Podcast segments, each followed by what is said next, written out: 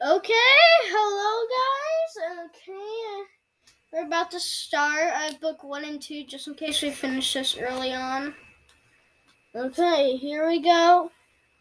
Clay swept the bones of dinner into the river with his tail. Stripped white shapes bounced away in the current.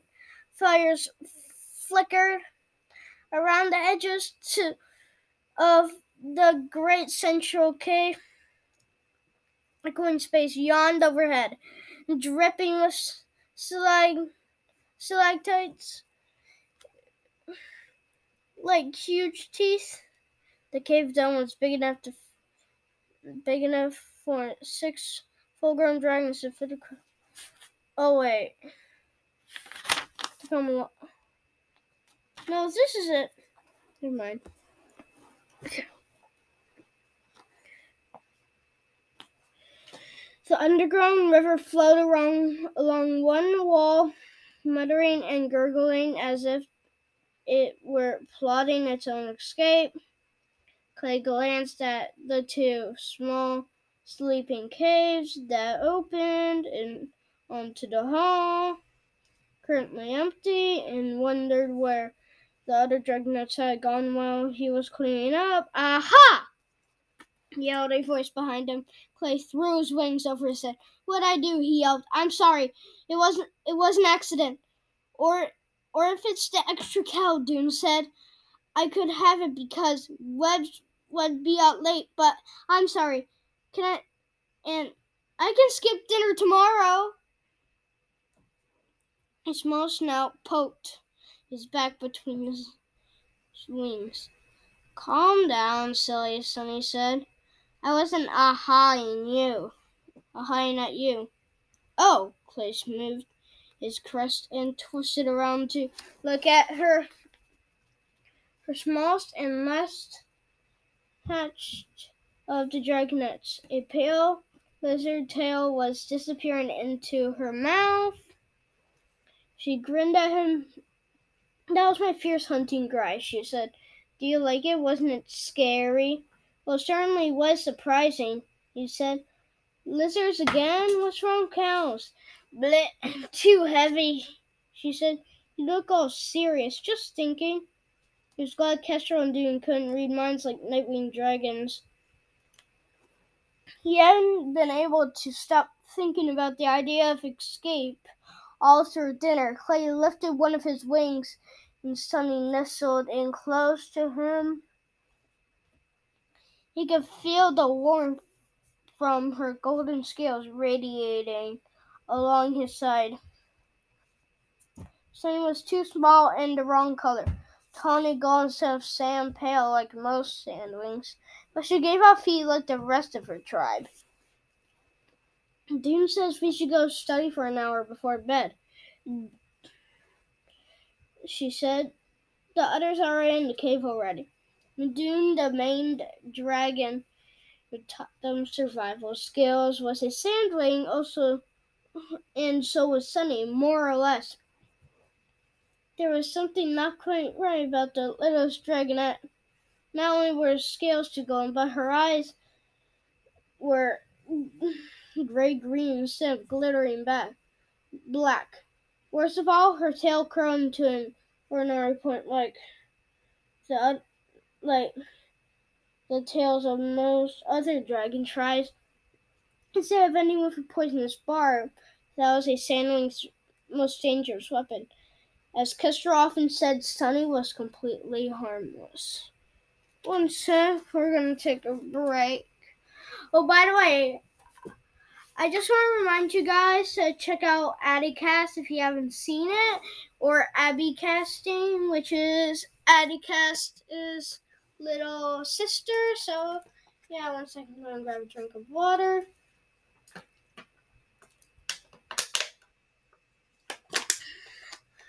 Alright, let's go. Mocha was a harmless dragon. Her egg fit the color, fit the instructions in the prophecy, so she was their wings of sand, whether the Talons of Peace liked it or not. Of course, there's no wings of rain in the prophecy at all. The dragonets had all heard many times over about how Glory was a last minute substitute for the broken Skywing egg. Kestrel and Dune called her a mistake and growled at her a lot. Nobody knew whether the prophecy could still happen with Rainwing instead of Skywing. But from what Clay knew of Skywings, he was very glad they had Glory instead of another grumpy, fire breathing kestrel under the mountain. Besides, if anyone was likely to mess up the prophecy, it was him, not Glory or Sunny. Bon, Sunny said, flicking him with her tail. He followed her across the central cave.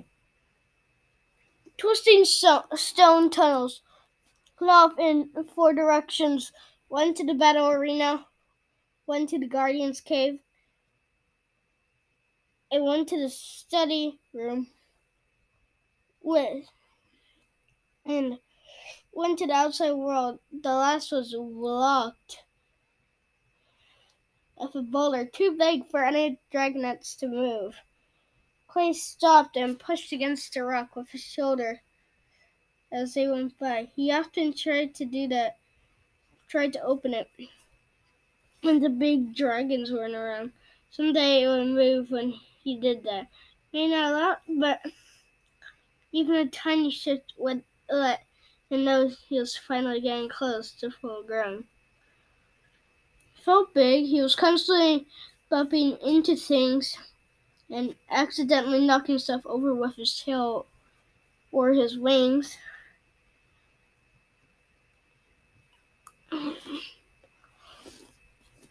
Not today, he thought ruefully. When the boulder didn't budge, maybe tomorrow. Sunny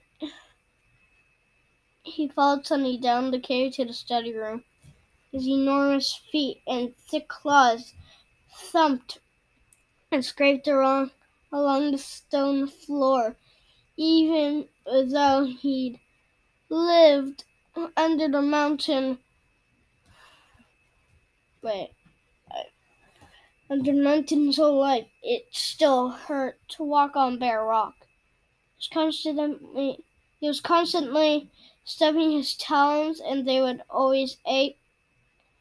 By the end of the day, Shania was strutting around the study cave, barking orders. Sunny and Clay sat down by the entrance, pulling their wings back, and a breath of air drifted down from the hole in the roof far overhead the only window to the outside in any of the caves at night. Without the distant hint of sunlight, the, the room felt colder and more hollow. I stretched up and sniffed at the darkness that had fallen on on the other side of the hole. He thought it smelled like stars. Maps of Pyrrhia hung on the wall between the torches. Snowy and Starflight loved staring at them, trying to figure out where they where their hidden cave was. Starflight was pretty sure that they were somewhere under the clouds of clouds and mountains. Skywings preferred to live high among the peaks, so anything could happen in the deep caves below without being noticed. Ah, All this history is so confusing, Sunny murmured to Clay, wish, swishing her tail back and forth. Why don't the three sides just sit down and talk out the end of the war? That would be great, Clay said. Then we can stop studying it. I would not like that either. Sunny giggled. Stop that, Snow, said Bosley, st- stamping her feet at them. No whispering. Pay attention. I'm signing parts. This is not proper studying, Starflight pointed out. His black nightwing scales made him nearly invisible in the dark shadows between the torches. He swept a few scrolls between his talons and be and began to nearly sort them into a st- into stuck. Perhaps I should read to everyone instead. Dear moons, anything but that, Gloria said from the ledge above him. Maybe later when we're trying to fall asleep. And dedicated, delayed, delicate snout, glowing emerald green with displeasure, rested on her front claws. Ripples of iridescent blue shimmer across across her scales, and tonight her tail was a swirl of vibrant purples. If it weren't for if weren't for Gloria Clay thought, none of them would know how many colors there were in the world. He wondered how what it must be like what it must be like in the rainforest where there where the door was a home tribe of dragons that beautiful. Shush. But let's make Sunny the queen since she is a real salmon. She bustled over and pushed Sunny into the center of the cave. Well, sort of, Glory muttered under her breath. Sunny. Starflight flicked her with his tail. None of the dragonets ever talked about why Sunny didn't look like a regular sandwing. Clay's guess was that her egg had been taken from the sand too early. Maybe sandwing eggs need the sun and desert sand.